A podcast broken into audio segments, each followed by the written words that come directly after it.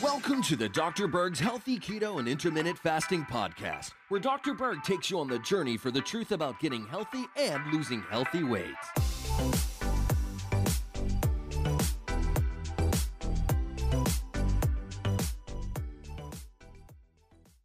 So let's talk about the highest blood sugar ever recorded in history. It was recorded in 2008 by a type 1 diabetic, a child named Michael Patrick Buonocore. Now think about what normal blood sugar is. Okay, it's like 80 milligrams per deciliter. His blood sugars were 2,656 milligrams per deciliter. I mean, this is like astronomical. I mean, I've heard people having blood sugars of 300, 400, 500, and 600, but that's when they usually go into a coma. So this just blew me away of how high a blood sugar could actually get. Now realize you have insulin that is constantly buffering the sugar. It's, it's taking the sugar out of your blood constantly. And he was a type 1 diabetic, so he didn't have any insulin. Obviously, he didn't take his medication. So his blood sugars just went, you know, kept going higher and higher. Now, ingesting one gram of glucose, okay, will raise your blood sugars about roughly five milligrams per deciliter. So just think about how much sugar someone would have to consume to raise their blood sugars over 2000 milligrams per deciliter. But again, you have to take in consideration insulin because insulin is going to come in there and take it out of the blood. But if you have insulin resistance or you're pre-diabetic or diabetic, that's going to be a problem because with insulin resistance, you might be pumping out all this insulin, but it's not working to lower your blood sugars. This is why the blood sugars start increasing.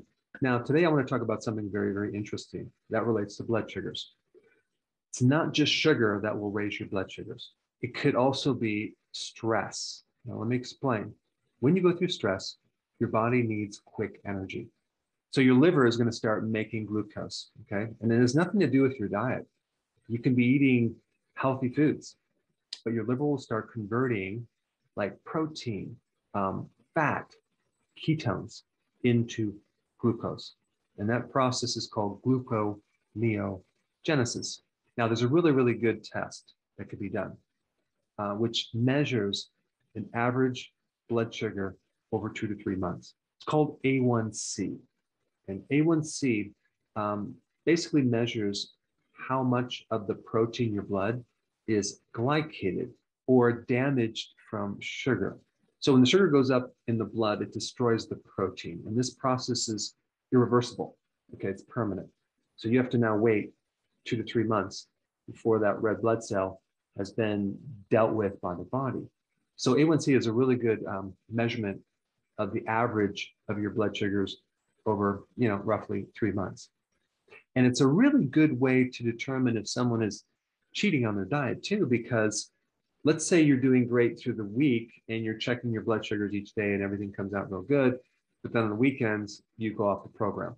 Well, with A1C, you're measuring this average for three months, so you're going to pick up those times that you cheated.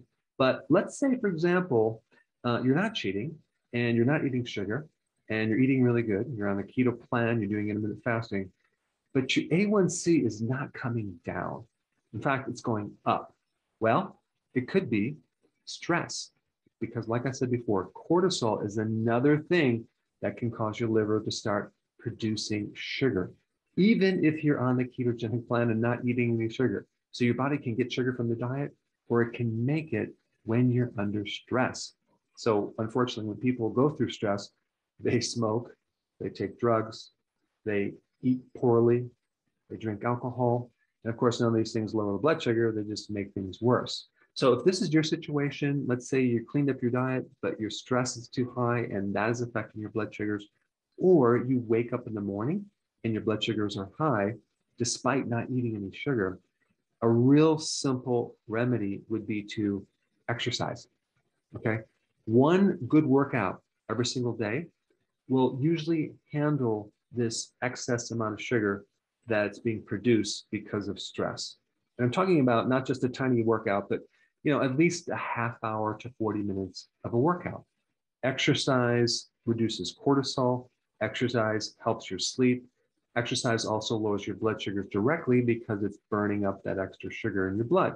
But also, I want to mention this uh, if you do physical work around your yard or even in your house, that can even be a better form of exercise because you're handling a lot of the mental stress, uh, sometimes even more than getting on a treadmill, which you're just, you know, mechanically walking. So depending on the exercise you do, a really big part of this is taking your attention off the mental stress. Now, I want to mention two additional things that are really, really important. If you're sodium deficient, if you don't consume enough salt, that can keep your cortisol going higher. Cortisol does help control sodium. And so this is why when people go through stress, they might crave salty foods. If you are on a salt restricted diet, um, that could be one reason why your cortisols tend to go higher, and that can also indirectly affect your blood sugars.